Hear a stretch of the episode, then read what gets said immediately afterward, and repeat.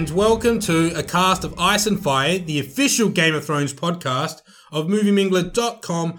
I'm Nick, and I'm joined by Tayt of the House, Tyrell. The last remaining Tyrell. You might have to change your name, Tayt, because you know Cersei's hunting you down. She is. She's going to find me. okay. and also joining us for the first time in over a year, or about a year, is Frank of the House Baratheon. How are you going, Frank of the House Baratheon? Oh, really well, thanks. Just washed up on shore. Just showing up ready to do a pod. And I'm Nick of the House Stark. And today we are reviewing Game of Thrones Season 7, Episode 3, The Queen's Justice. Before we start talking about the show, though, I wanted to mention a few little things. And one of the little things is a callback to last week's pod, where I mentioned the theory going around the internet of when you watch the opening credits, you saw that the uh, the East Sea by the war was frozen. Since reading that article mentioning that it's a pretty cool possibility here, I've watched the show again and realized that it's just it's just a cloud cover over the water. It makes it look like ice, but it's actually just water. And all it is is people on the internet with no life trying to come up with some crazy theory and making people like me who are gullible fall for it. So just wanted to mention that. So we might not see any White Walkers walking across the uh, ocean. They're going to have a bit of a struggle getting over the wall then. It'd be a bit of a letdown if all they had to do was walk around. Well, that's what I was saying last week anyway. But then I thought they might want to like set up around the other side of the wall and trap them in. Because on the other side of the wall, the castles, they're not allowed to have any defenses because a long time ago the uh, the men of the Castle Black, they actually had a revolution in Westeros and they tried to take it over and stuff. And uh, and when the Night's Watchmen lost the revolution, they were told that they could never have defenses on the south side of the wall, just in case they ever try to rebel again against, you know, Westeros. So it's easy to actually attack them that way. And I was thinking maybe that was going to be the plan, but no. So I just wanted to mention that. Also, another thing, but this won't be really long, is last week I talked about the ratings, which was the most watched show of all time on HBO and the most watched episode of Game of Thrones ever. Obviously, uh, I won't go as deep this week, but I just wanted to mention that the episode two ratings for Stormborn were the second most watched episode ever. Oh, wow. So we are really in crazy territory. Yes, Frank? And the downloads. I don't know if you've seen the Well, download figures. do you know the figures for this second episode? Oh, not the second. I think the first was like 90 yeah, million or something. I mentioned it on the 90 million, podcast, yeah. 90 million, which is just Phenomenal. phenomenal. I mean, I asked a question last week, and now you can answer it if you want as well. Uh, are we living in the midst of maybe the biggest television phenomenon of all time? And I'm talking about worldwide. Like the show that airs on a Monday or Sunday night in America is just watched by so many people in the first like two days. I don't think we've ever had a show that's watched so much so quickly and by so much of the world. You know, It I just- mean, there have probably been shows that have had higher ratings worldwide. Hmm. Like they used to say Baywatch was the most watched show in the world.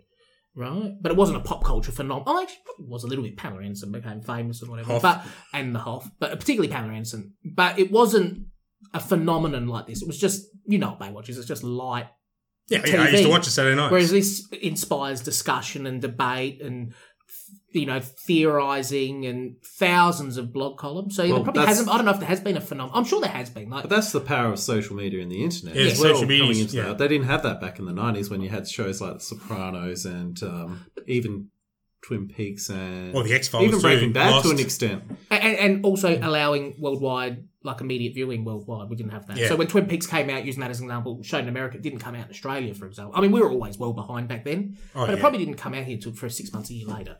Uh, Lost was a big one, That was a but it was still in the it- like the internet was obviously extremely well established and message boards, but it, social media wasn't, and that's what's really propelled this, Yeah. hasn't it? If if Lost was around today, I mean, it'd be a different show because Lost was the first of its kind, but if you were able to sort of transplant that success, maybe that would have been as big. a I don't even know because I don't, Lost didn't have this the staying power. I mean, when you look at X Files by season seven, X Files was waning, and it was David Duchovny's last year. I still liked it, but it was never, it wasn't as good. And then you got lost. By the time we got to season six, I still kind of enjoyed it, but it was definitely not as popular as it once was. And this is Game of Thrones, a mythology show that's so dense, and it's plotting season seven, and it's more popular than ever. That's why I mean, it's just a phenomenon that's growing, and I don't know. I can't wait to see what the ratings are like for the finale. The only thing I'll say is the, I mean, dramas. Let's specify dramas. I think Friends Oh, yeah. probably was a bigger worldwide. Half an hour sitcoms are out. uh, You can't. You obviously have to. You have, obviously have to delineate between sitcoms because yeah, Friends and Seinfeld were, were much bigger worldwide phenomenons than, than this was, and Yeah, they- they- because of the nature of the show, Yeah. they were P well PG rated. They weren't G. They're easy to digestible for more people. This is a show about dragons and medieval and politics and Sex. it's just It's got it's got sex and violence and, yeah. I mean, if you told me when I was a little kid that the most popular show on television easily is going to be a show about dragons and mythology and Lord of the Rings, but with boobs and violence, I'd go, "You're kidding." yeah. Because that was not what the world was like 15 years ago. Hmm. It's unbelievable. I always pinch myself the world we're living in right now. Well, Sopranos finished what nine years ago, and if you had said that, that yeah, no, I'm pretty sure it's 2008. I'm not going to say Game of Thrones is a better show than Sopranos because I don't believe it is. However, it's a much bigger phenomenon and Oh, much without a doubt. much bigger for HBO than Sopranos. Like you always think of S- Sopranos, HBO being the network Sopranos built to a degree, but Oh, it changed the this- network completely, is- didn't it? Yeah, it changed it, but this is on a whole other level from anything that's ever been HBO. I mean, those numbers are incredible for HBO. I mean, it's a subscription channel. I mean, it's in- incredible numbers. Um, HBO Go now. HBO Go that's helped it. The streaming service they have in America as well. Uh, I mean, even in Australia, the ratings on Foxtel are It was like just under Astounding. 900,000 for the first day of episode one. absolutely astounding. And by the time they got into streaming, they reckon it was about one and a half million people watched it legally, not including all the people that downloaded it. Because I don't know how much you look at Foxtel ratings. I mean, it's pretty boring sort of stuff. I, I'm always interested people, in how it goes. But if you look at the ratings for Foxtel, like subscription TV in Australia, they always separate sports from non-sports because sports Dominates. ratings dominates. No sports program would have, would even have half of those ratings. So this the Game of Thrones is probably drawing eight to nine times what the second highest rating non-sporting show is. It's incredible. Yeah, it's unbelievable. It's taken over the world, and it's just, it's, yeah. It's not the show I would have called to take over the world 10 years ago. Like, no, said- no, you had fantasy. Yeah. And I'm Fantasy- happy it has because this has always been my sort of thing. So I, I mean, even Lord of the Rings, which was a huge, huge movie. If you yeah. say to people you, you're a Lord of the Rings fan, it still has a even though it's a billion dollar movie, it's it still has a Academy. Stigma. You reckon? Oh, probably. It still does with a lot of people, doesn't it? I mean, there are people we know, right? There are people we Too know who, if you say that you like Lord of the Rings or that you're a fan of the movies, there is a stigma involved. So to think that this has become so huge, it, it is unbelievable. cool. Anyway, So to get into the episode now, Tayt or Frank, whoever wants to start us off, well, I can start us off. I don't care. Yeah. Uh, why don't you give a quick, brief review of what you thought of this episode, uh, The Queen's Justice? Tayt, what do you Ah, think of it? Yeah, another solid episode after episode one. Right on from episode two. Very fast tracking season, moving along very quickly. Um, highlight of this episode has to be the Cersei scenes. Uh, absolutely loved her. Didn't love what she did to my family, but we'll talk about that later. And even though we didn't get too much stuff in the Citadel, which has been my favorite place this year, I still found this episode thoroughly enjoyable. And I just like where this show's going this year. The pace that it's running. If as long as it keeps it up for the remainder of the episodes or even goes a little bit more faster, then we, we're in for a good year. Like, well, there's only four episodes left Yeah. now. So Halfway point next week. mm, I'm just thinking there's going to be a massive cliffhanger, an Yeah. unexpected cliffhanger, because we we know that the wall's going to come down eventually. There's going to be something that is completely unexpected and left field at the end of this season that nobody's going to expect unless you've read into, Well, hopefully. into the spoilers. Because they're the moments you remember in Game of Thrones, isn't it? Like the Red Wedding or Jon Snow getting stabbed. Yeah. I mean, those moments really.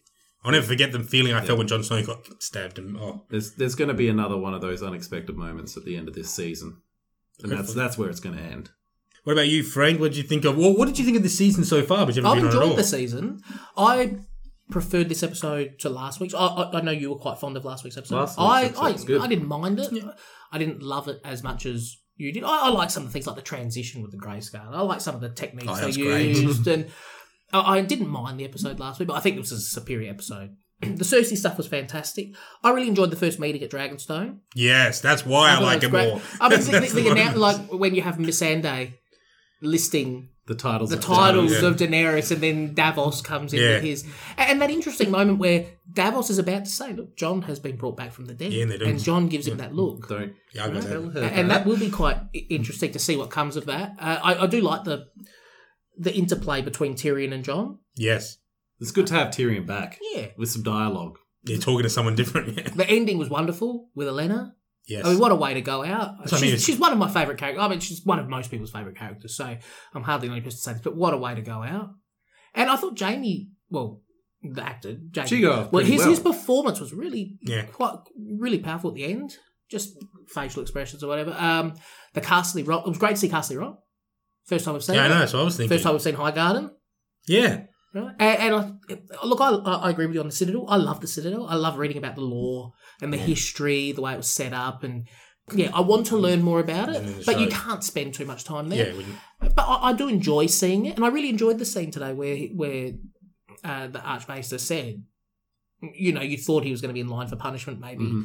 um, uh, expulsion, and he ends up being, you know, credited, and but he doesn't receive a reward because he did the wrong thing. But I, I enjoyed that. It was a strong episode. Uh, so f- for me, my quick review is I thought it was a fun episode. I actually thought it was the best episode so far this year because pretty much every scene pushed the story forward and they meant something. There were so many great moments. You've got Jon and Dany meeting for the first time. You've got everything with Cersei. You've got the ending of Diana Rigg. It's just great. Was, was just so much great stuff. Um, I thought it moved a bit too fast again. I'm not going to complain about this every episode, but I do have a problem with it. The show is just it's really feeling lopsided now at the ending of this series because it's just moving so fast. I mean, when Jon came to Dragonstone at the beginning of the episode, my first thing was already. Hmm. Like I yelled it out, I can't believe how fast everyone's moving. Diana Rigg's already back in the High Garden. Jaime's in King's Landing. Ten minutes later, he's at High Garden. It's like, so we don't know how long has passed. It's just it's just a bit too fast. I wish it was a bit slower. Like maybe they had ten episodes to tell this season story. Might be a little bit more enjoyable it feels like with George R. Martin not finishing the books, and obviously they sat down with him and they know the ending for most of the characters, and it just feels like instead of now getting the depth that we used to get, it feels like the D and D are just box ticking.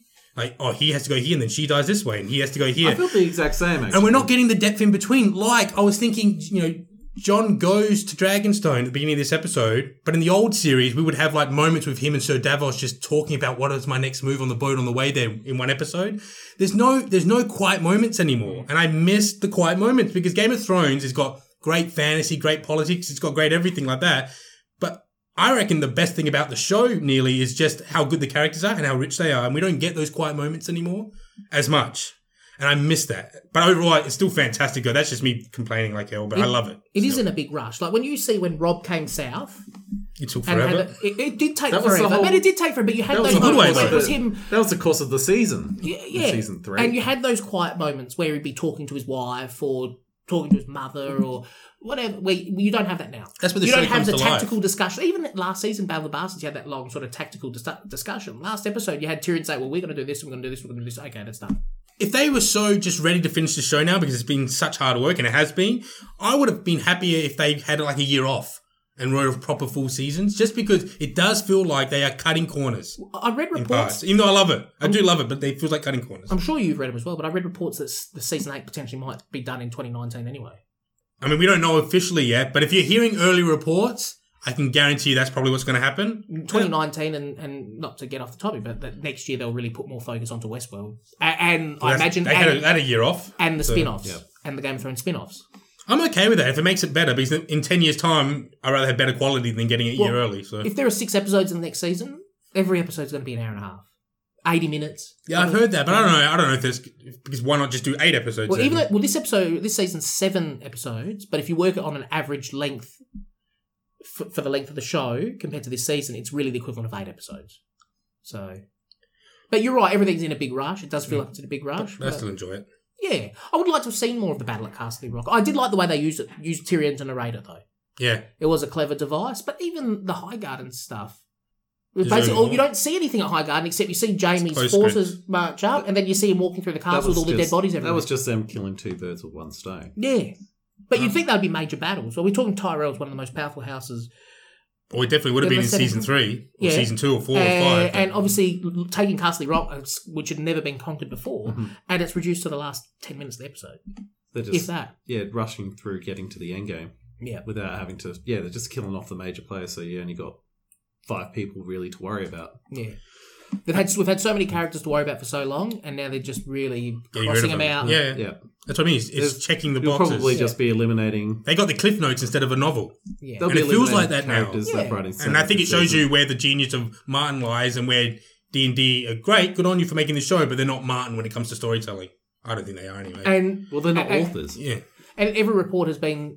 No, you, you may know better, but every report has been that they specifically wanted to do the the seventy three odd episodes, right? That that was their number they wanted to do. But I don't Hmm. Yeah. get wanting to do that many episodes when you could have done eighty and perhaps done it more justice. yeah. I, I get the. be this race. Let's just say this: if there was a sixth and seventh book out now, there's no way these seasons would be like they are. Hmm. They would actually be adaptations of those books on a proper length.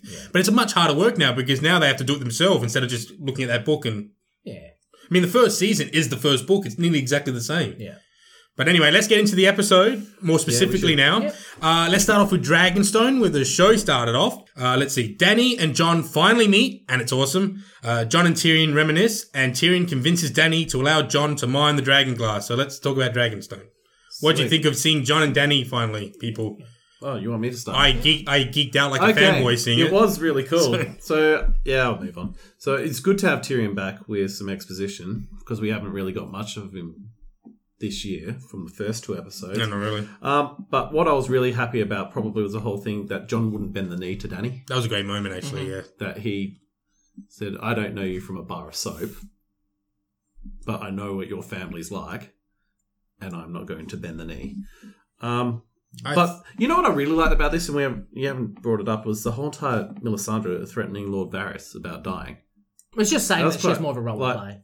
Well, it shows you now that Varys isn't surviving the show with, like, either. so- Varys is saying like Mm. a lion has a taste of blood, and I think, oh, that's a like lion taste of blood, human flesh. Um, that's what Cersei's doing by getting all of her revenge on people. Uh, I, I just loved how Dany was trying to be menacing with all her titles.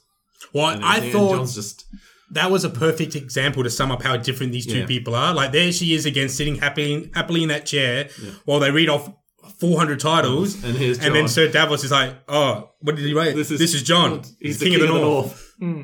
And that is sums up humble versus self righteous.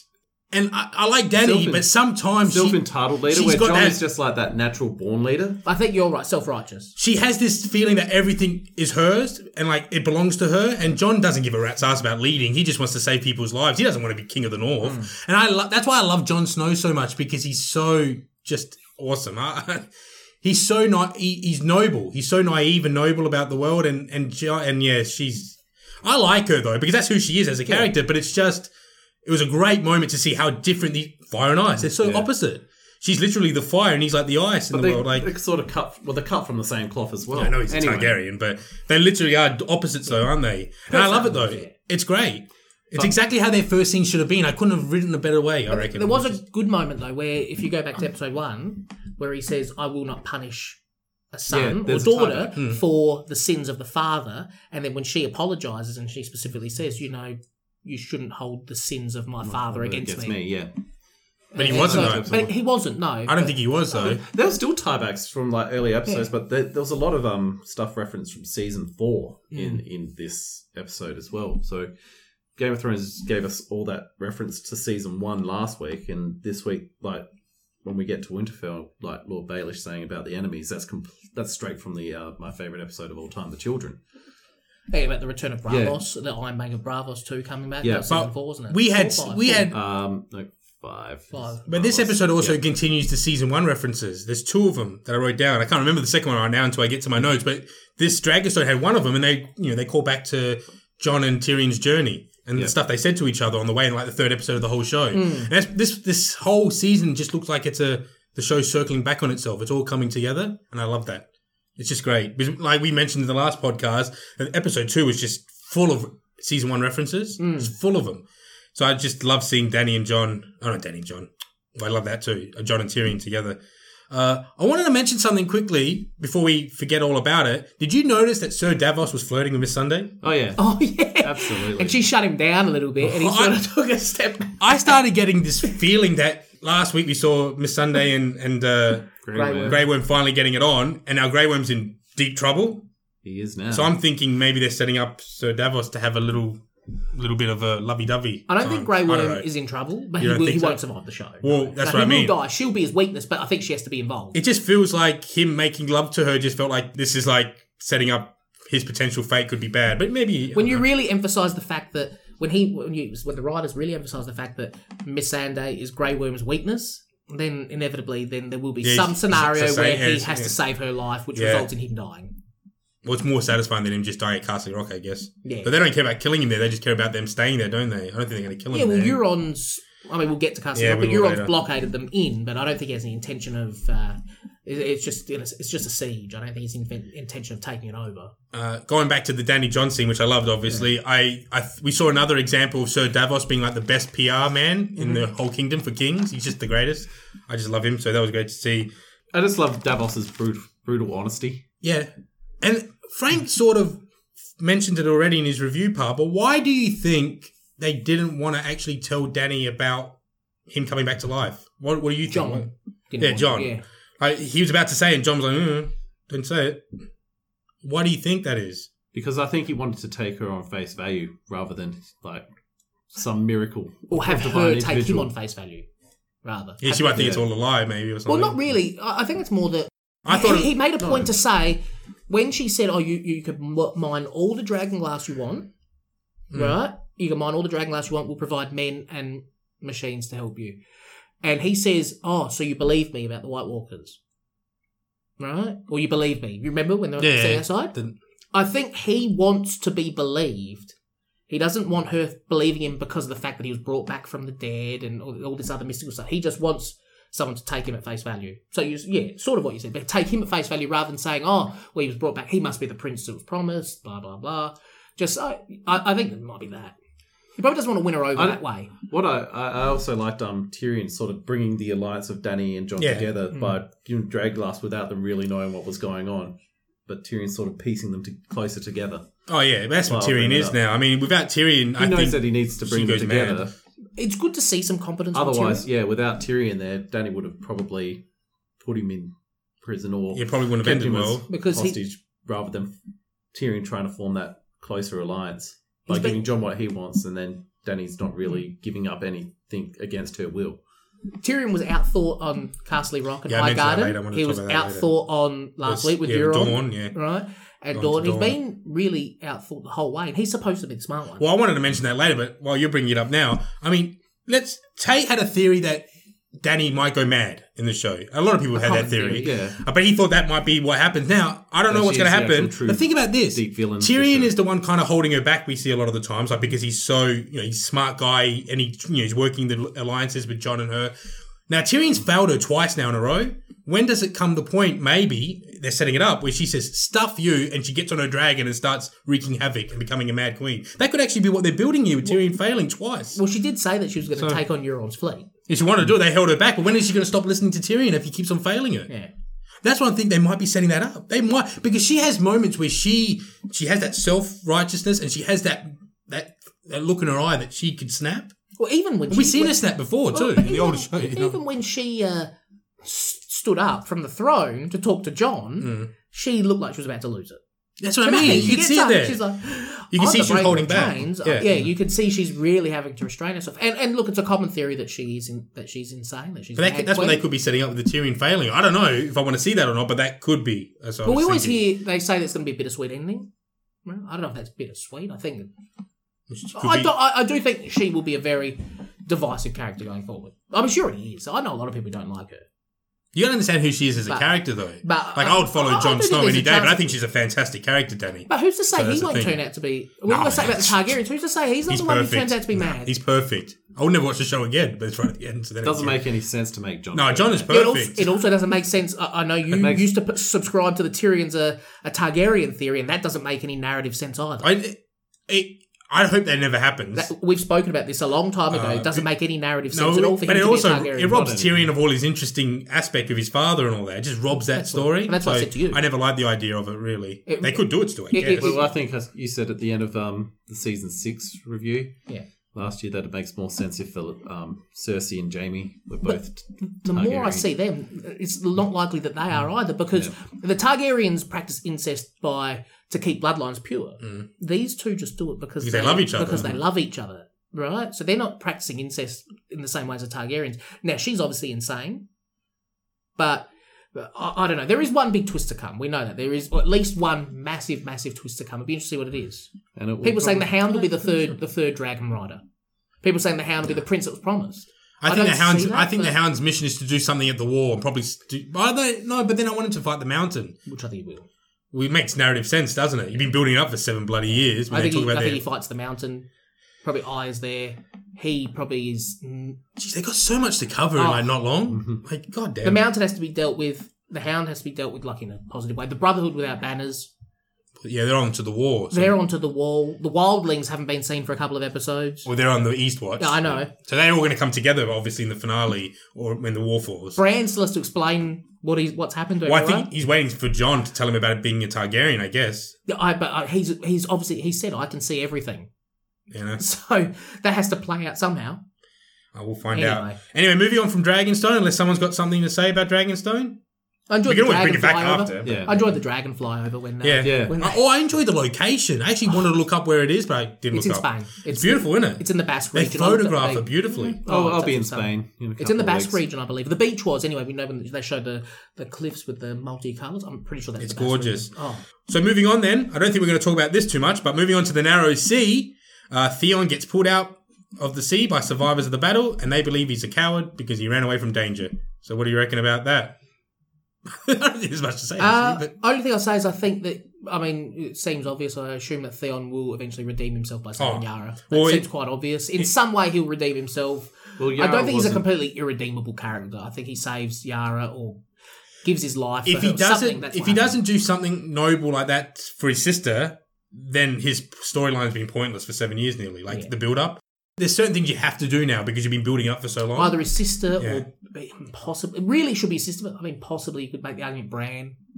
I think he would save his sister. No, he'd But save I think his it's sister his- because sister's his the sister was obvious one. taken as a prisoner of war by Euron. She, she wasn't offered up to Well, Cersei. Well, I wonder what kind of torture he's going to do to her. I mean, are they going to do her like Theon treatment? And they're Euron? both like Euron Euron. might do something. I don't know what he's going to do with her. I don't think Euron's that. He is. Well, he's- Euron's It's pretty horrible, but- statistical. I don't know. Yeah, I was he's just wondering. sadistic, but I don't think we're I going to don't see think it he's again. Ramsay sadistic. He's just different. I love him so much. He's swashbuckling. I love him so Sure. much with his rock and roll pants, but we'll talk And his about that later. eyeliner. He's so great. Uh, were you disappointed that it wasn't Gendry picking up Theon, being because he's your family? Just, just hop him in the, chuck him in the I boat. need somebody to row the last Where leg. is he? Where is he? I mean, I, I didn't know if I was. I just. I thought they might actually run into each other. I actually Well- thought that was genuinely a possibility. Not rolling, but maybe he like Yeah. washes up somewhere and they run into Gendry. Kedry has biceps the size of the mountain's I, waistline. I think when you do that though, it becomes too small a world. Yeah, I guess. When But you where have people he? running in, oh, he, he has to make an appearance. Well, he is. He's, he's credited this year, unless it's all a Gendry's not washing up on shore. He's got to be. He's got to be hidden away somewhere because of the pace of the show. Right, not he's gonna clearly not rolling anymore. There are shots of him. Poor there, guy. Yeah, are, he's thrown around the whole entire. there are shots of him Country. using a warhammer.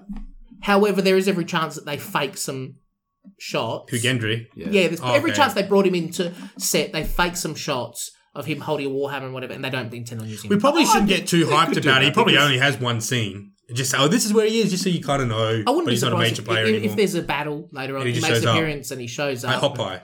Yeah, There's a few, yeah. Just so, and I think it's nice that we know where he is when you last saw him rowing. Like, give us a give us an ending to him But at least. uh, I, I had that theory last week that he could come back to forge weapons for for Jon. yeah, maybe he's going to be Yeah. forging dragon glass yeah, weapons. you know, Yeah, he has a good relationship with Arya too, so they could run into each other. Yeah. Yeah, maybe he will show up at Winterfell. Who knows? But we'll see. We'll see him. Four more episodes. He's going to be there.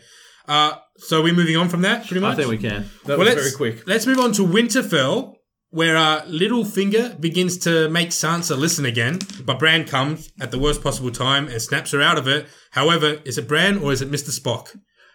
So And- let's talk about it. I thought that was a funny joke. Did, did was she snapped out of it? Well, it looked like she was Bran- listening finally. When. Bran arrives, she says, "Oh, you're the true heir. Oh, I wrote you're that the down. true lord of Winterfell." So she's already trying to get rid of Jon. we saw the real Sansa, the, the Sansa we know before that war came up.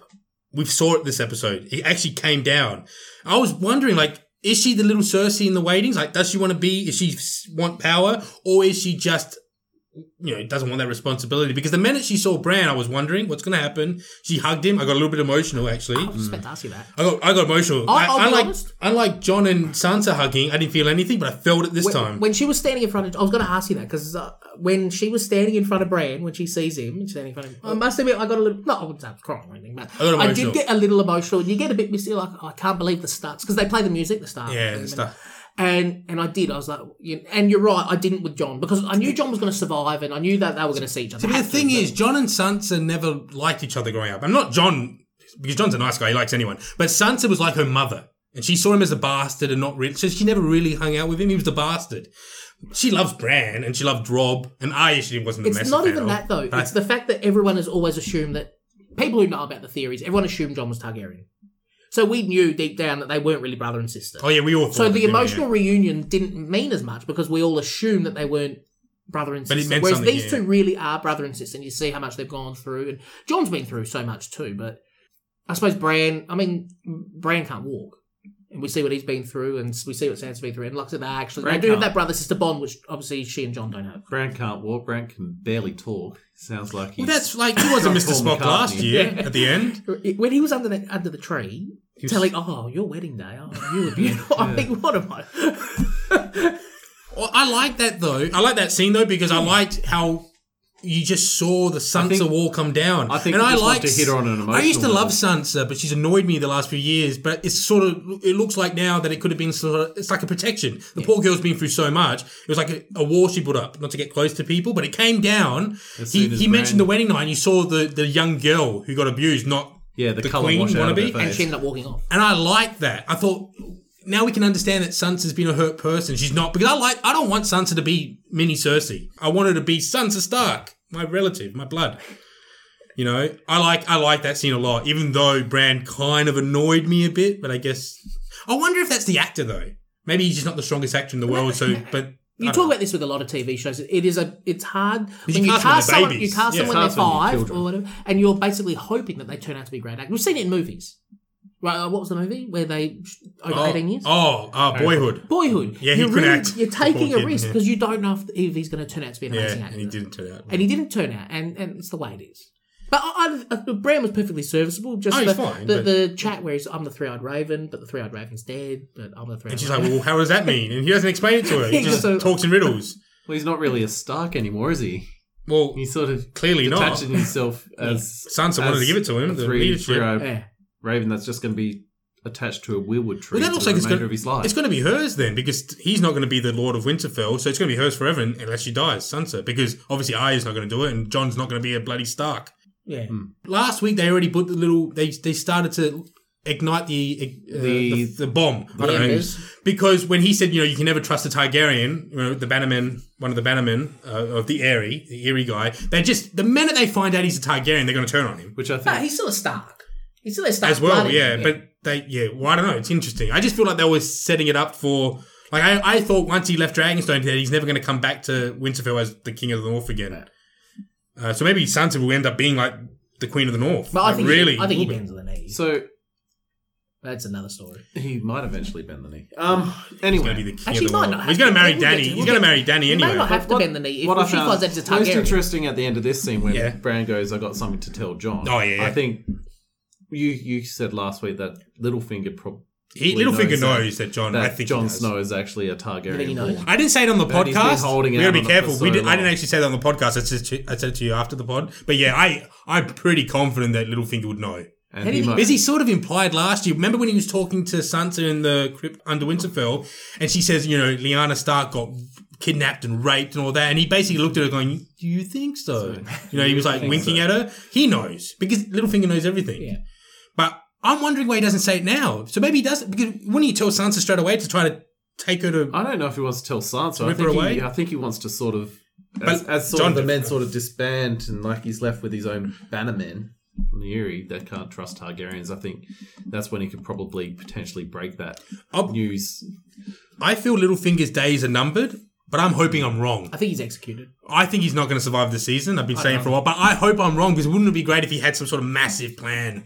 We actually, I heard some people talking about it, how the ending of the show could be like Varys and Littlefinger sitting in the throne. It was a plan the whole time. I've always wanted him to end up in Not to end up finally in the Iron Throne. I've always wanted him to just be able to sit in the Iron Throne. for one moment. just for one moment. And if he's killed, then I don't care. I just wanted him to have the opportunity to sit in the iron throne. I don't think it's going to happen though, is it? Yeah. Four years ago, like to, cut to like four years ago when the show's much younger, I always imagined that Littlefinger, there would be a moment with Littlefinger where there's a massive battle going on at King's Landing and everyone's dying and he knows he's not going to ever sit in the throne and he sat in the throne by himself while everyone's fighting outside and he sat there just breathing and that was the whole scene. Yeah. And I wanted that to be, but I don't think it's going to happen. But I always imagined that. I don't know in my how he makes it back to King's Landing. No, like I said, I don't think he's not. I don't think he's getting out of Winterfell. No. But I hope I'm wrong. I would love if he's got some sort of massive twist that I can't see coming because that's always more fun. But he usually does. Well, that's what I mean. which it could because they have yeah. kind of they have have kind of nuded him like lately. He's not as cool as he used to be. But I I said last week's pod. There's something Frank wasn't here. there. Yeah, but I I said last week's pod that I can understand him. Maybe they want to play at the game that you know Varys and Littlefinger are always battling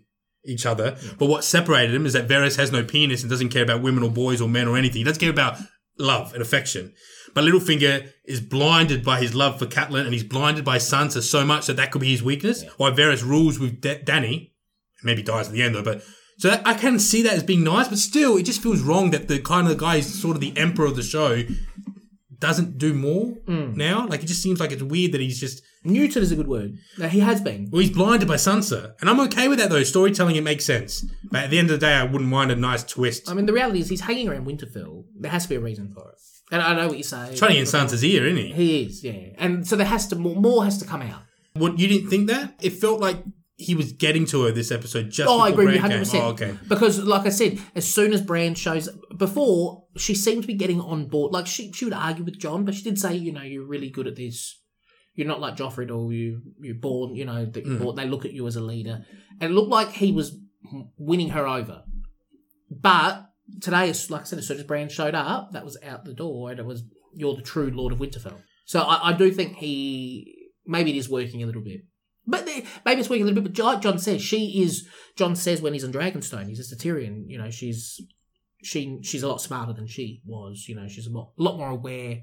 I can't remember the exact words. But she has when to he's walking the with people she's been Tyrion, around, eh? and that that she's learned a lot. And maybe she is playing Littlefinger. We'll find out. There's one. I don't know if I'm overanalyzing. There's one thing I wanted to mention. I can't remember the lines, but when Littlefinger's talking to Sansa, he's mentioning about how you have to see everything at the same time and Which is- all this stuff like that. Which and is then the Bran, same shows up. Well, then Bran shows up and he basically says, "I can see everything at the same time Yeah. happening." So there's obviously must be some sort of mirror that I didn't pick up. I don't understand. Do you understand why? They, but they clearly wrote it that way Mm. to mirror each other. But Bran Is says it- that his visions are currently stilted and they're in pieces. But is it an example that maybe she has to use Bran for help? Like he can see everything. I don't know. Maybe. Uh, anything else anyone wants to say about uh, wherever we are? Winterfell. Winterfell. No, oh, San- Sansa did show good leadership. yeah. when she's talking about uh, putting the leather on the armor, um, the bushels for supplies. Yeah. She, you can see, she has become a. Uh, she's not a born leader. Oh, yeah, she's obviously she learned- wasn't- uh, she was- wasn't born brought up that way. She has certainly adapted to the role, and I do do think she showed that this episode. Okay, so moving on to the Citadel, uh, where Jorah is cured and told to leave, and Sam doesn't get kicked out, but is punished.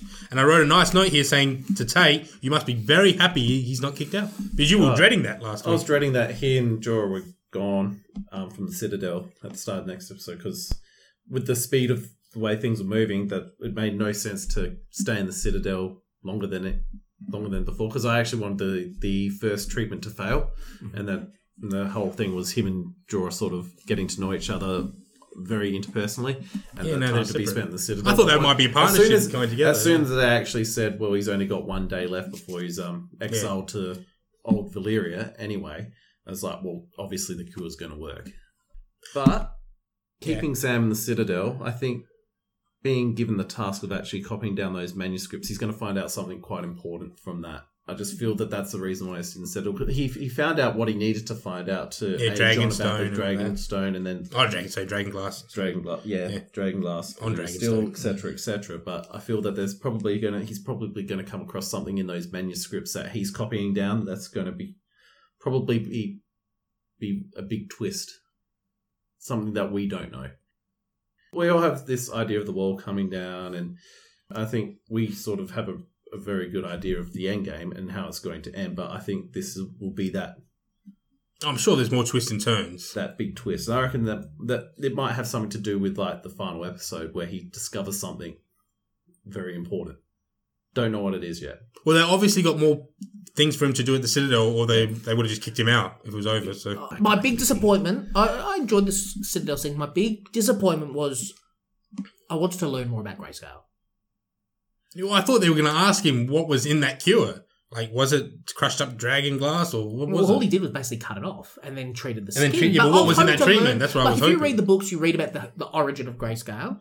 I'm sure you've read it. You know, it was to do with a curse. And, Plus, the Blu-rays have got great but little. I was hoping to learn a bit more, maybe that Grayscale would have some role to play in the show. But it appears that he's been cured of Grayscale, and we're done with the whole Grayscale now. Oh, well, it might come. so- It might play into the show he- later on, Do though. you think? Does Maybe he get back to Dragonstone while Jon Snow's still there?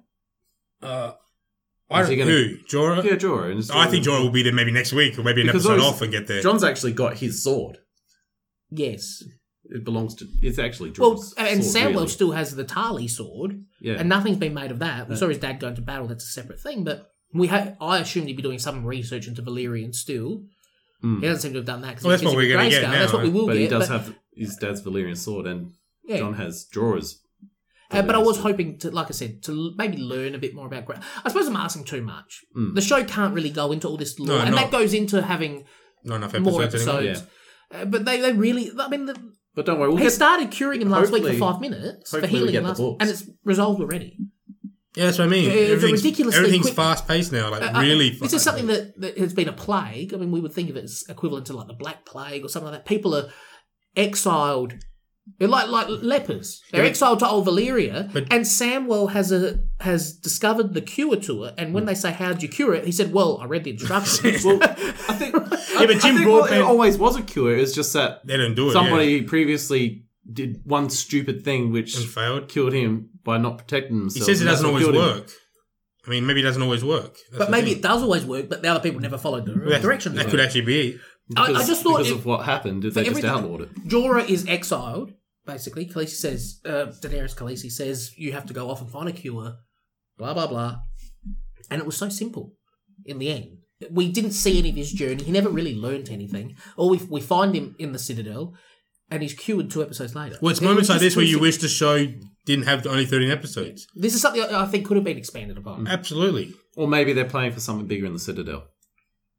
Yeah, But but that's just talk about another thing where we've got we've got four episodes left this season. I mean, and then he has to get back to to uh, to no, I'm talking No, about no, Samwell. Sam- He has to Oh, get okay, back to get back to Jon. Winterfell. at Will he? Maybe. stage. he- Oh, at one stage, but maybe he's Citadel I mean, year then. I mean, I'm not No. interested in the storyline whatsoever, but even the Gilly stuff's just. I don't understand how there's any resolution to that before the end of the show. There's just so much going on. And the Citadel is a fascinating place, and you're probably right. He will see something in these um, Manuscripts manuscripts. I think he deliberately down. gave him those manuscripts to copy down, but Oh, yeah, maybe. it, it, may- maybe he did specifically choose those manuscripts. But the show, we, we've said it a number of times, it really is really rushing now. So moving on from Citadel, Mhm. uh, we'll go to King's Landing. Uh, Euron presents Cersei with some gifts. Euron asks Jaime for some sex advice. Cersei gives her Queen's Justice to Elia Sand and her daughter. Cersei and Jaime get it on. And Mycroft Holmes visits Cersei, reminding her the Crown owes the bank a lot of money still, and Cersei promises to repay them in full. I wonder how. That might be later in the episode.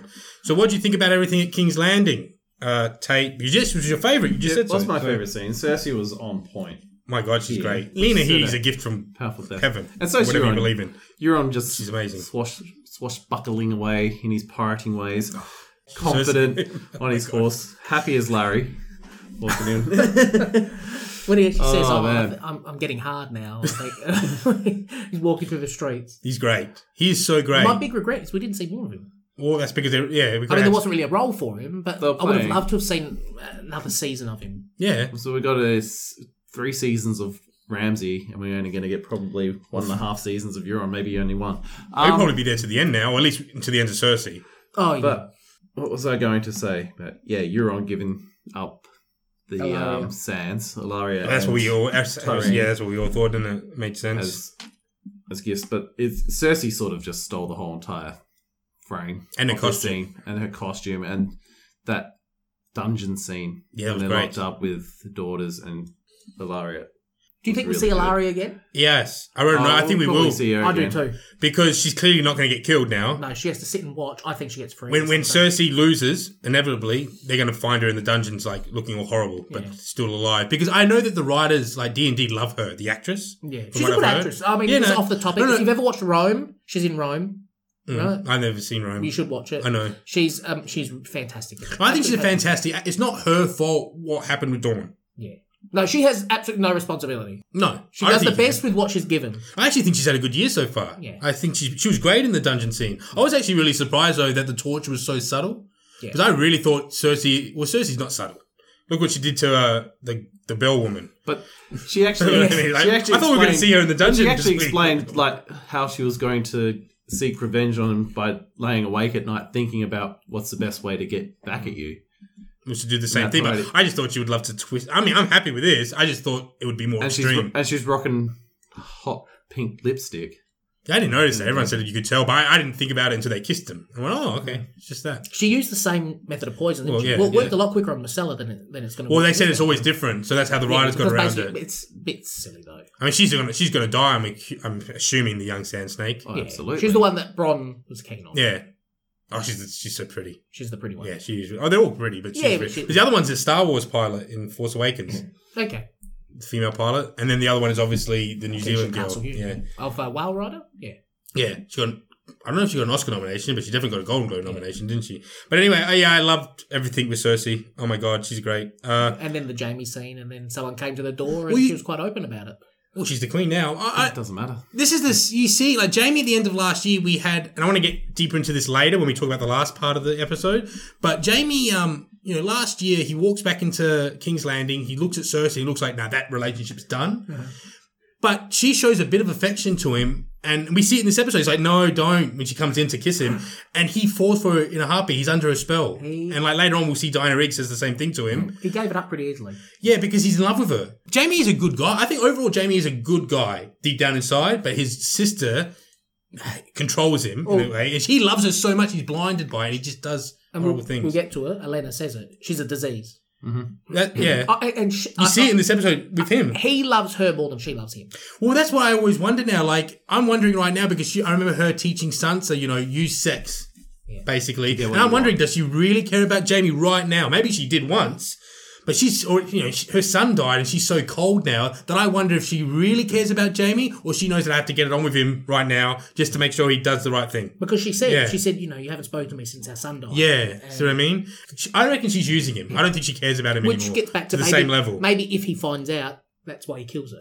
Though I wanted to mention in the dungeon scene, Lena Headey, God's gift to the world, that moment when she starts talking about her daughter, you can see the you can see the you saw it break down. You could actually see a broken mother, Yeah. and she hasn't shown that at all this year. But she's oh. been so cold. But, you actually saw but she it, also didn't you? did it when they actually handed the sand snakes up, and she just that look on her face of excitement and menacing. She's torture, fantastic, like, oh, This is, She's- this is all my yeah. birthdays coming together at once. Oh, Yeah. but I've got to keep a straight face Yeah, no, she's fantastic. in front of people. But just- Absolutely. But you see her vulnerability to Cersei we haven't seen in ages in that scene. And Qyburn was there, obviously. Oh, I'll mention that later. I wanted to mention about Cersei a little bit more, but we'll wait till we get to Casterly Rock stuff. Do you have anything else specifically about King's Landing before we move on to the end of the episode? that Cersei was absolutely brilliant. And Euron was. Oh, Euron's just he's just great fun. Well, he's he's a breath of fresh air after Ramsay was a villain for so long. Because I know everyone loves Ramsay. I didn't hate Ramsay, but he got annoying by the end, and Ramsay I- had a different sort of humour, like the famous dinner table scene. that was great though. It was no, it was fantastic. it was that sort of awkward humour. Whereas this is it's a different, it's a completely different sort of humour now. With with Euron, they are. He's I, I do enjoy him. We, we we talked about it last week with Chris. Uh, we compared him basically. I compared him, but he agreed. And you, I don't know if you agree, but I compared him to like Cesar Romero's Joker. Like where the other guys are so he's just such a party animal. He looks like he Yeah. wants to rock out with the eyeliner, the leather pants. He's a murderer, and he's but he's and he's insane, but he's also just so much damn fun. Yeah. He's he's campy. Yeah, There's a bit is. of camp about it. Oh, him, there is. and I think the show needed some camp. Yeah. You don't want to be too serious. Like, yeah, have, keep, treat your character seriously, but have fun. Because I thought Ramsay got a bit too morbid and twisted, and it was. my my biggest And I just think he's he's a breath of fresh air. Yeah. I love him. my biggest question is uh, what is he going to do with um, Yara? Because well, Yara yeah, was don't offered up to Cersei, Yeah, that's it. but then isn't it? Cersei really didn't need Yara for She doesn't anything. care about wasn't- Yara, does wasn't she? wasn't that was really more hers for to have. Euron, but But Euron's got her as a prisoner of war. Well, that's why I was wondering how far does he does he? I don't know what he does. I don't know. well, I mean, does he hold Yara solely in the hope of attracting Theon? Does he care about the? Does he Probably care about Yara or Theon? Um, I I assume Not he does. really. It's a personal pride issue, but that's about it. We'll probably find out soon, won't we? We will, and that'll be resolved. Why would he hold Yeah. her to attract Theon when Well, that's what I Theon mean. sort Maybe, of maybe he escaped thinks, in the but first maybe place? he thinks Theon will come back. come back. Who knows? But he's probably he's so twisted. He probably enjoys a little bit of fun, Yeah, some dark fun. So we'll find out, I guess. we know familial bonds don't mean much to him. When he's talking to Jaime, and he says how great it was that Jaime broke through the walls and and killed some of his family members because it was Yeah. getting too crowded. he's great. So cool. Uh, so anyway, moving on to Casterly Rock and High Garden. Uh, Tyrion believes he's outsmarted Cersei by sneaking into Casterly Rock, but it's a trap. Meanwhile, the Lannister army, led by Jaime and the Tyrell's previous bannermen, uh, capture High Garden and end the Tyrell family once and for all. Tayt. Yes. So, what do you think about this? Now we can talk about it all because this is easily the most juicy part of the whole episode, nearly to talk about. Is Tyrion's got his little whore hole in Casterly Rock. They show the Which little is kinda- bed. and the They little should- bed, yeah, great. as they come through. Oh, it's got this little bed up there, so which is kind of interesting. But I just liked how Tyrion was narrating over the top of the Battle of Casterly Rock, mm. like how they're going to penetrate. I like how confident he was too, win and then yeah. it backhand. Because you, when when a character that we know Tyrion is for Yeah. six years, seven years, we've known Tyrion to be very competent, and he's always awesome with his plans. And he's look, confident. Look at look at Blackwater. I mean, he's a Yeah. legend. He goes, But- we, we could have taken, we nearly took Blackwater without any dragons, but you didn't. Yeah, but so when you actually hear him voicing over with that confidence, you think, well, they've won the battle here. So that's why the backhand from Cersei is out of nowhere in a good way. And Mm. so it's so exciting. It was because it was a shock. I thought they won the battle. It was going to be easy. But at the moment, he's proven to be quite incompetent. Well, that's That's what we were talking And about. Well, that's what at I was saying, And I said at the start of how much episode is- one that before Cersei falls, she's going to take down as many people as she can, and she seems to be doing it quite competently. See, Tyrion normally knows everything, or he has good knowledge of everything, but he doesn't know one thing that Cersei had. And I didn't even think about it until the twist happened here. Cersei knows because her father told her that Casterly Rock is pointless. Like, it's got no gold, there's mm-hmm. nothing there, and she has no family ties to Casterly Rock, really. She mm-hmm. doesn't give a crap rat's ass about Casterly Rock. But Tyrion thinks it's still the center of the Lannisters. He still thought there was gold there and all that, so she doesn't care. He didn't know that. That's one thing that Tyrion mm. didn't know, because you want, if, if Tyrion knew that Casterly Rock was sort of empty and not really worth anything anymore, maybe he wouldn't have had the same plan anymore. Because he would know it wouldn't be the center of her world, mm. Cersei. Because she doesn't care. High Garden's hers now. Yeah. Which I think is so interesting because when she said I'm going to pay the bank back, I was like, how the hell? well, obviously, you're going to have to take out. Well, she, you can see in there like taking books. Well, it wasn't just that; it's that the rains, of, the rains of Castamere starts playing as soon as He Jaime's walking up the steps into. She's become a legendary Lady- Lannister. Oh, I want to talk about that tracking shot behind Jaime as he walked through, Mm. which is beautiful. I don't know where they shot that too, but it looked like that was just beautiful. Some of the work in this show High Garden. is movie you probably quality. think it was like somewhere. It's a gorgeous shot though. Quite- when he's walking through the possibly cave, be Ireland the or camera pans with him. Oh, It was Yeah. wonderful to see High Garden, though. yeah. I mean, if the show had a bigger budget years ago, we probably would have seen all these things already. I mean, he mentions here how uh, ah, that is now I remember, but I said there was two season one references. Yeah, or not season one because this isn't season one though. Oh no, it is season one. When Robb captures Jaime, it's season one, isn't it? Yeah, because Robb. Yeah, because he mentions the Yeah. Robb thing where they basically put a decoy out Yeah. to sacrifice all those men, and then they capture Jaime. That's season two, isn't it? Oh no, Starts season two. season two. Sorry. Yeah, So oh, Robb- that's what I was wondering. So it's a think- callback to early so I thought you times. meant like Robert Baratheon. no, not- no, oh, yeah, Robb- I knew. Oh, yeah. No, it's Rob Baratheon. Uh, it's Robb uh, Robb Stark. It's when Yeah, he season does the, two. Yeah, Wait, because he does it to Jaime, and then Tywin really berates him for it. And Jaime does Jaime it this does it time. This time by where he sacrifices a few men like that, and then Rock. it comes around to somewhere else. Like, yeah, so that was another callback to earlier times. Yeah. I was wondering in season one and two, but yeah, Robb doesn't start his rebellion until Ned's dead anyway. well, now they got the So, yeah. gold of the golden riches of Highgarden. oh, they're going to pay off the bank. Oh, also, Jaime said something really interesting here. Uh, Diana Rigg says Cersei's crazy, blah, blah, la, la, la. And he says, you know, all revolutionary kings and queens, ba- he doesn't say it like this, but he basically says all revolutionary king or queens do horrible things to get into power. And then if you look at it, Cersei's no different than everyone else. She's doing some horrible things now, but she's actually a really good queen right now. She's consolidating power and she's paid off their debts finally with the crown. Yeah. And, And they're, now winning, and they're got- winning battles. And I think, yeah, so like, at the end of the day, Cersei's kind of an awesome queen. But I actually wrote another note here and I wanted to ask this question to you guys. Cersei has always been known, well, to me, when I look at her, I always saw her as a character that thought she was smarter than she is. Mm-hmm. Like, she would always think she's really smart, but she wasn't that smart. Which was true. But now she's this tactical genius, and I'm wondering, bad writing or did she actually learn and this is just a growth? Because I haven't. I just. I don't know. Is it bad writing? I Is it just like them? I don't think it's bad, writing. I think that's because there's nobody now standing in her way. But she's doing smart moves, and that's not Cersei. Because when, I, when Cersei got into power last year, I thought she was stuffed because she's an idiot. She's She a used to crazy always come across person. as utterly incompetent. yeah, and now she's And now awesome. Tyrion's the incompetent one. He's lost. He's lost. Well, he hasn't lost Dorne, but he's lost the leaders of Dorne. Yeah, then I'll Right, cut off the so- head of the snake. yeah. Cersei said. He's lost the leaders of Dorne, so there's no guarantee the Dorne shall fight for him. He's obviously lost House Tyrell. but he's And- completely underestimated Euron. well, they didn't even. Did they? I oh, don't did they know he even was know a if he knew, really knew about Euron's existence all that They knew- they knew a I mean, little they bit knew from through Yara, and Theon, yeah. but they didn't. They weren't there when. Oh, actually, were they there when? Yeah, I think they might may Oh, have yeah, been there yeah, when yeah, Theon, when Yara, when um, Euron said, "Give, mate, give me a thousand ships." Yeah, they, they were there. I'll give you the world. They were there because she goes and sees Daenerys and she says, "Oh, he wants to. He wants to give you his cock." Big cock, yeah. I can't remember the exact word, but he wants to give you his cock. So she must have been there when he said that. So No, no, she wasn't there. She just stole the ships, and he said it after. But they must have assumed he was always coming. yeah, But remember, they just stole the ships. yeah. And I thought they stole the ships after the speech, though. they, no, but he said it, and then he looks. He's looking at the cliff of them sailing Yeah. away, and he says, "You give me a thousand ships, and I'll give you the world." Yeah. But uh, yeah, True. I don't know. You're right about. So I do think there's an element of bad writing. And Well, that's what I was thinking, like, they're just making it this- awesome. They're making it, building her up and up and up to be this almost invincible villain now.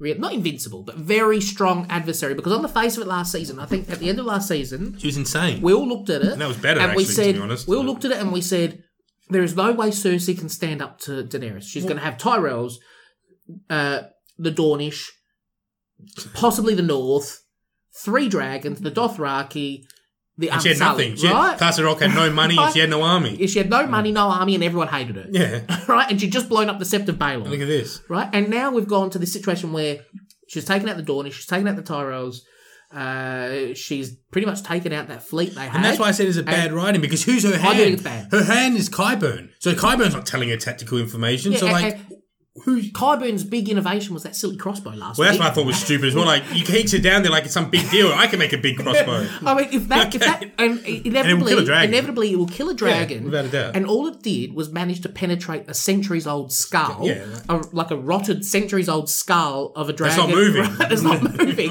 and yet that's going to take out a dragon.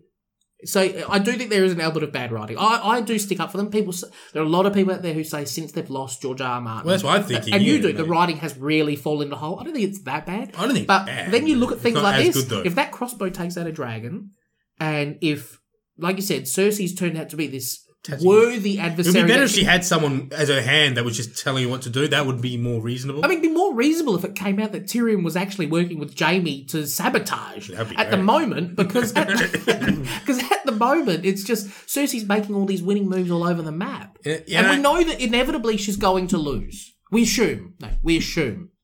Yeah. Odds are she inevitably is going to lose. This is the Empire Strikes Back moment. They're building up for the, all the good guys to be in the worst there's a- possible position. There's a fundamental difference. The Empire was super powerful. yeah, In this Cersei. Yeah, situation, what- Daenerys is supposed to be the, the super powerful everything. Empire, but she's losing everything. Hmm. C- Cersei's going to have Braavos. She managed to get there. It- it- I do think they're building her up to be too strong, so it comes across as, oh wow, look at the underdog Daenerys. Even though in no way is she an underdog. See, I really like Cersei, like in this episode. I like these moves because I was it was unexpected, but it does feel like they're not. She's not quite the same character anymore, and that's that's my thing. Only thing I, I like think, it. maybe it's a way of introducing going back to Mad Dany. Maybe Dany just loses it, hops on a dragon, and burns down King's Landing. Well, that's what I'm saying. Tyrion failed her twice now. When does she stop listening to Tyrion? And to be honest, at first I was like, Tayt mentioned it. I thought, I don't know if I want that. But that might be some. That's a way to throw a spatter in this narrative. Like that is pretty cool, actually, when you think about it. Everyone loves Dany. Who expect Dany to go insane? Yeah. I would love Dany to go insane. the season ends with the dragon like eating Cersei, and then she's the Mad Queen. That's the only way I could, they're building up that Dany sort of says, oh, I'm facing these extreme odds. I'm going to take measures into my own hands, hops on a dragon. It's not far to King's Landing. I, Uh, I- I would like to see her snap, to be honest. Now, even though originally I didn't want her to, because I wanted her and Jon Snow to get married and fulfill the prophecy together. But now I don't.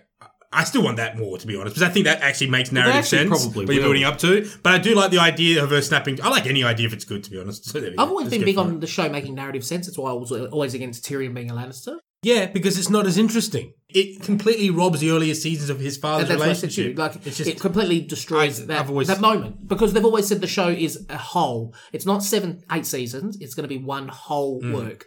And so that means that end of season, that season, Season four four, finale, yeah. is as important in season seven as it was at season four. Yeah. So, it- it- like I said, it, it- I don't think he's that's he's not a Lannister. However, Who? Oh, he's not. Yeah, He meant he's not yeah, a but Targaryen. I'm getting to, uh, not a Targaryen. Um, however, uh, well, I can't even remember what point I was making because we're talking about. Something uh, about- However, he will ride a dragon. yeah, I think he will ride Oh, it. yeah. Oh, no, I don't think he will. Uh, yeah, I don't know if he will either, but I'm just saying. I thought that might be what you're saying. No, no, no. Oh, I don't know what I was saying. So go, go. Going back to the actual part here, I love the fact that uh, Lady Tyrell got the last laugh. So she died, but I love the fact that she got the last Well, laugh. she actually got. like she that's- really, you tell she actually- Cersei and that she I killed actually- your son. And she Yeah, actually that got was a really great. good death as well. Yeah. She actually got a clean death. Well, that shows But you once what again that was it, Jaime that- is not. Yeah. There is good. There's so much good in Jaime because he he clearly told Cersei, you know, I don't torture her. Yeah. and he gave her a nice clean death. And I just think that shows you, you know, he's not the. I don't think he would push a boy out the window anymore for her. Mm. Maybe not actually. I don't know though because you never know. I He know. sees her naked and He- has a bit of. He threatened time. to th- he threatened to catapult a baby. Yeah, I, don't, I didn't believe him though. I thought he was just posturing you there. though? Well, that's the thing about don't Jaime. So interesting is can he? We don't know. I mean, he and Brienne have to meet again too. Oh, I hope he. I hope so. With Tormund. I love Tormund. he might be the third wheel now. Like, oh, what the hell? Love Triangle. Hmm. Um, no, no, Lady or. she's uh, great. She She, actually went got- out like she lived. Yeah, she Amazing was character. fantastic. Made the ep- not made the episode because it was a great episode anyway. But that ending. I mean, She's- obviously it's sad to see her go, but it was Oh, going to happen. It had to happen at one Hey, It stage. she had to happen. She and the way got it the best happened- death out of any of Cersei's enemies. Yeah. Yeah. No, because she got the upper hand. She She, kind of won. She lost because she's 90 years old. Her family's stuffed. She knew it was over She's anyway, gotta but she got the backhand at the end saying, "You tell her." That But you're- she always knew it was over. I love that. With no more killed your seasons. cunt of the Yeah, son, I love Joffrey, basically. She said. Um. She said earlier how. greatest uh, Bond girl ever. she said earlier in the season how everyone else was there for, for Yeah, whatever she- reason, but she was purely there for revenge. Hmm. And so, I mean, It's a she didn't shame she really couldn't care- see the didn't revenge, care though. Yeah, she doesn't see the revenge, but It made sense for her to die now, yeah. and uh, yeah, and she's fantastic, and we'll miss her I'll miss her the most. Grandmama. for the for I the. was going to say Grandma Tyrell. I think that's nearly it, unless Grandma. someone has something else they want to say about any part of the episode. Because I don't know. Like, do you have anything you Not can say, really. Tayt or Frank? Really strong episode. Yeah, I just don't think um, Bran's going to get the chance to tell Jon what he needs to tell Jon before before the news is broken by somebody else. Well, why? If Littlefinger, oh, actually, it's my idea that Littlefinger knows. Because I think is there what reason would Littlefinger have to not tell Sansa already? Because that would seriously, I don't know how would Because Sansa maybe react Sansa to that. doesn't believe it. well, that could be true too. Yeah. How can you believe Littlefinger? She knows he's a bullshit artist. yeah. That's until- actually true. But should be should believe Until Bran. she goes to Bran and Bran goes and she goes, Bran, you can see stuff. Littlefinger has no way of knowing that Bran knows, though. Not yet. he has no way. No. That's what I'm saying. So he's not saving it because hoping that Yeah. Bran will be the one to tell. Well, him. Bran's going to tell. Well, Bran clearly knows that if he sees everything that's ever happened and ever will happen, and then he clearly knows he's going to have a chance to tell Jon, yeah. and he's waiting at Winterfell for Jon. So Jon's coming back to Winterfell. Then. Oh, but that's a given. We know Jon. Oh, I, for a while I thought he might not come. Maybe I said a second, he might not come back as the leader again, but I was wrong because he's going to wait. It's But no way is that going to be a big reveal plot. Well, it's not the end of the revealed because we know the audience, but it's going to be a reveal for Jon. Mm. The big, the big, not a twist, but the big Yeah. issue is how he handles. it. There's going to be there's going to be a massive twist at the end of the season. Put it on a cliffhanger and make us Don't hype it up too much, because then if there's not one, you'll be disappointed. No, but there will be. Nah, there's going to have to be. They're Hopefully gonna- it they're gonna makes sense, so They're going to that's I stuff say. with us. Because and make sometimes us wait. when shows get deeper in or movies get deeper into their thing, they start doing twists because they want to shock you, and then it stuffs it starts wrecking everything. So you gotta Well, hopefully, they just need to do it once. don't shock me for the sake of shock. And I, oh, I wrote a note here as well. That last week I said we won't see Arya again for a while, and we didn't see Arya. Oh, I think we'll see you next week. You think she's going back to Winterfell? I think She's she's Oh, actually no doubt. Absolutely no doubt. Okay. She's- I'm with with And you. I, I expect that. I expect she'll see Nymeria again too. Yeah. Oh, they, they'll catch That up. wasn't a goodbye. Maybe not everyone? this season. I don't think you bring Nymeria in. Oh, I was like circling around, saying goodbye to like Hot Pie. Well, that's what we've talked about before about circling stuff and resolving stuff. Well, that's what it, it could Some be. Some people That. think that Game of Thrones shouldn't resolve stuff, but I do think they like resolving stuff. but I think there's some things that you have to resolve. And I don't think you bring Because then Nymeria you- back for that. hole.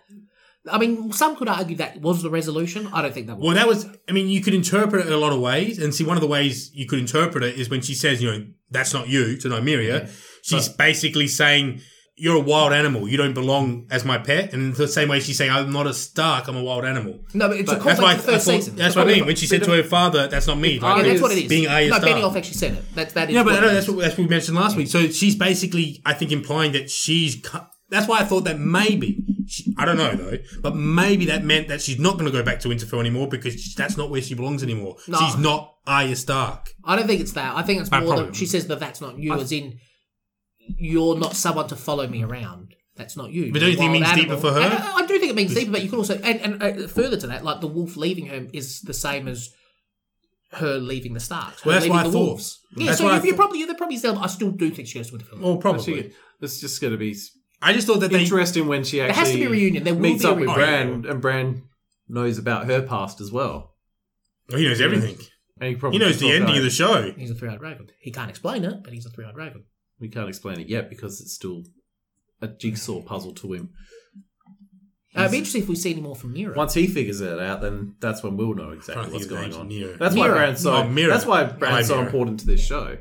Meera. Well, she'll be around, but she probably hasn't got a big Wonder if she has to any role. Her father has a role. I remember there was there was rumors that she was going to be like Jon Snow's sister. Yeah, because they cast. Which I'm not against that.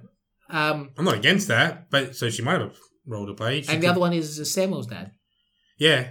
Well, he's going to be running around. He, I'm sure he's going to run into Sam again at one stage because We saw him. yeah, we saw him as one of the leaders of the newly formed uh, Lannister army with the previous Tyrell Bannermen marching on the Tyrells. Well, they didn't make a thing of breaking oaths today. We saw with Daenerys saying to Jon, "Are you an oathbreaker?" Mhm. And we saw by him, by Tarly being with the Lannisters, he was breaking an oath, which he talked about last week. Yeah, we that was- actually saw it confirmed when he said, "Oh, I'm going to go away to think about it." We actually saw that confirmed. So I- I'm sure we'll see more of him. Oh yeah, without a doubt. So I guess that's it for the episode. Overall, I thought it was the best episode so far this year. So do I. Um, not perfect because like I've, we've already talked about all my complaints. Like I said already a few weeks, a few episodes ago, but I don't think the show will ever get back to like season, season three, three, season four. four. Even season one is fantastic. I mean, season two is a little bit of a drop off compared to the other ones, in my opinion. But one, that first four seasons are fantastic, and I don't know if we're ever going to get there again. Mm. But I still like where we're going. It's still a fantastic show. It hasn't jumped the shark, No. and I'm on board for next week, and we're going to be halfway through already. So, oh crap! Yep. So that's it for this. Frank's got something to Now I say remember now. what I was talking about. Okay. Well, we're talking about narratives about Tyrion. What my point was is that people talk about the show has to make narrative sense, Mm-hmm. but the books have always been about breaking convention. So there's every chance that in the end the show won't make narrative sense. I, I remember George R. Martin talking about the Robb Rebellion there, uh, Robert Stark. Yeah. He said that normally in a narrative, in a story, the father dies Yeah. and the son picks up the fight Mm-hmm. and then he fights the war to the end. He's the hero of the story. But in Game of Thrones, he gets backstabbed out of nowhere halfway through the war at the Red Wedding. Yeah. And that's how he sp- spins the narrative around. And you know he's going to do it again. Because that's what I was saying about the Tyrion stuff makes narrative sense if he's not a Mm. like if he stays as a Lannister. But I don't think overall the show has to make narrative sense. I mean, maybe Cersei doesn't. I mean, I don't think she ends up winning, but we genuinely do not know what's going to happen that's what's so exciting. You have all unless you these look at spoilers on the internet. Yeah, well, I'm not going to look up No, spoilers. I, I'm staying strong. So anyway, that's it. Anyone else? No more points. I'm going to say No. goodbye. So before we leave, I'm going to say Tayt. Why don't you tell people where they can find you if they want to talk about wine? Wow, they'll find me in Spain in a couple of weeks' time. Ooh, Yep, going to Dorne, going to Dragonstone. going to Dragonstone. Drinking some of the finest Dornish Yeah, wine. and Or going- none of that Dor- Dornish horse piss. Um, no, I'll be drinking the finest Dornish wines, so Yeah. probably some Grenache and stuff. Um, And what about your website? That's what I was asking you. what about my website? You want to tell them about your website? Yeah, sure, why not? Head over to Facebook, type in the SA Wine Guy, look at a snooty looking uh, dressed man s- sticking his nose into a glass of white wine. That's me. Um, kind of look like Samwell Tarly, fat and round and lovable and squishy. Um, if not, then head over to the actual website, the sawineguy.wordpress.com. Ooh, And that's good. For you'll get wine some- needs. Wine needs some reviews. Actually, I haven't put up a review for a while, but um, we'll probably won't be doing that for quite some time because I'm too busy and I'll be overseas drinking wine And then reviewing writing him later. And hopefully watching Game of Thrones while you're over there. Oh, don't worry, I'll find a way of watching Game of Thrones. It'll be the last episode of the season that I'll miss out on. Who books a trip where they're going to miss Game of Thrones? That's why it was so cheap. Shameful. And you, Frank, you want to plug anything? Uh, nah, nothing to plug. Uh, pretty boring. But uh, I may come back when Tayt's away. Yeah. And you can find me and this podcast at moviemingler.com or on Facebook. You just type in Movie Mingler or on Twitter at Movie Mingler. We're on iTunes as well. Just go to the iTunes website, type in Movie Mingler. You can find it, scroll down, rate and subscribe. Or you can go to moviemingler.com and when you click on one of the podcast posts and you scroll to the bottom, you can find a link that takes you straight to iTunes where you can rate and subscribe, or you can just press play at the website, which is very easy. Or you can, there's a little link underneath the play thing that says download podcast. You can right click there and save it onto your iPod MP3 player. And it's really fun. You can also email me if you want at nickdescalzi at gmail.com. That's N I C K D E S C A L Z I at gmail.com. And we will be back next week with a review of Game of Thrones Season 7, Episode 4, which is what, Tayt Boyland? The spoils of war. What do you think that means? What's your quick interpretation of the spoils of war, people? Well, money, money, and paying back the Iron Bank. That's it, yeah. And by doing that, they'll probably the Lannisters will still get funded by said bank, yeah, I think that's war actually a pretty easy title. which is what I said at the end of episode one. Is that I think Cersei's going to just take out a lot of people on her way down. She's going to be the great queen. Maybe she's going to, I mean, what a leader. We're not in debt anymore. We can party. Yeah, No taxes. And, and Westeros is looking pretty good, and they got food now. They got they got food coming in from Tyrells. the Tyrells. They've stolen your Oh food. my god! Yeah, they've stolen my food. They've stolen my dignity. They've stolen my pride. They've stolen my family. And now you're going to have to be, are you going to still keep the Tyrell name on this show or going to jump ship? I'm gonna have to change my name to. Oh, really? No, Traitor. Tarly. Tarly. Traitor. Become a Tarly. Yeah. Traitor. Oh, you should be because you love him so much. Now that, you know, No, no, no. I'm just gonna go into hiding. I'm just gonna become a Snow the reason why you're a You can't be Tyrell, a snow. You're not from the north. yeah, you might be a Sand. bastard. No, you the bastards from uh, Highgarden. Uh, Oh, what other bastards from Highgarden? Do you know? oh, I, can't, I don't I used to know them all, but I can't. There's six different ones, isn't there? No, F- Rose? No, I don't it know. might be flower. Flower. Flower? It's Yeah, flower. something to do with a Yeah, flower. I'm just gonna It's flower. become. Flowers. Yeah, flowers is the. Yeah, Oh, take flowers. Take flowers. You know. It works for you. anyway, That and, does I, work for you. and anyway, I look forward to having you back next week, people, whoever ends up being on the pod. And we'll see you next week with a review of Season 7, Episode 4, Game of Thrones, The Spoils of War. Ciao. Bye bye. Bye.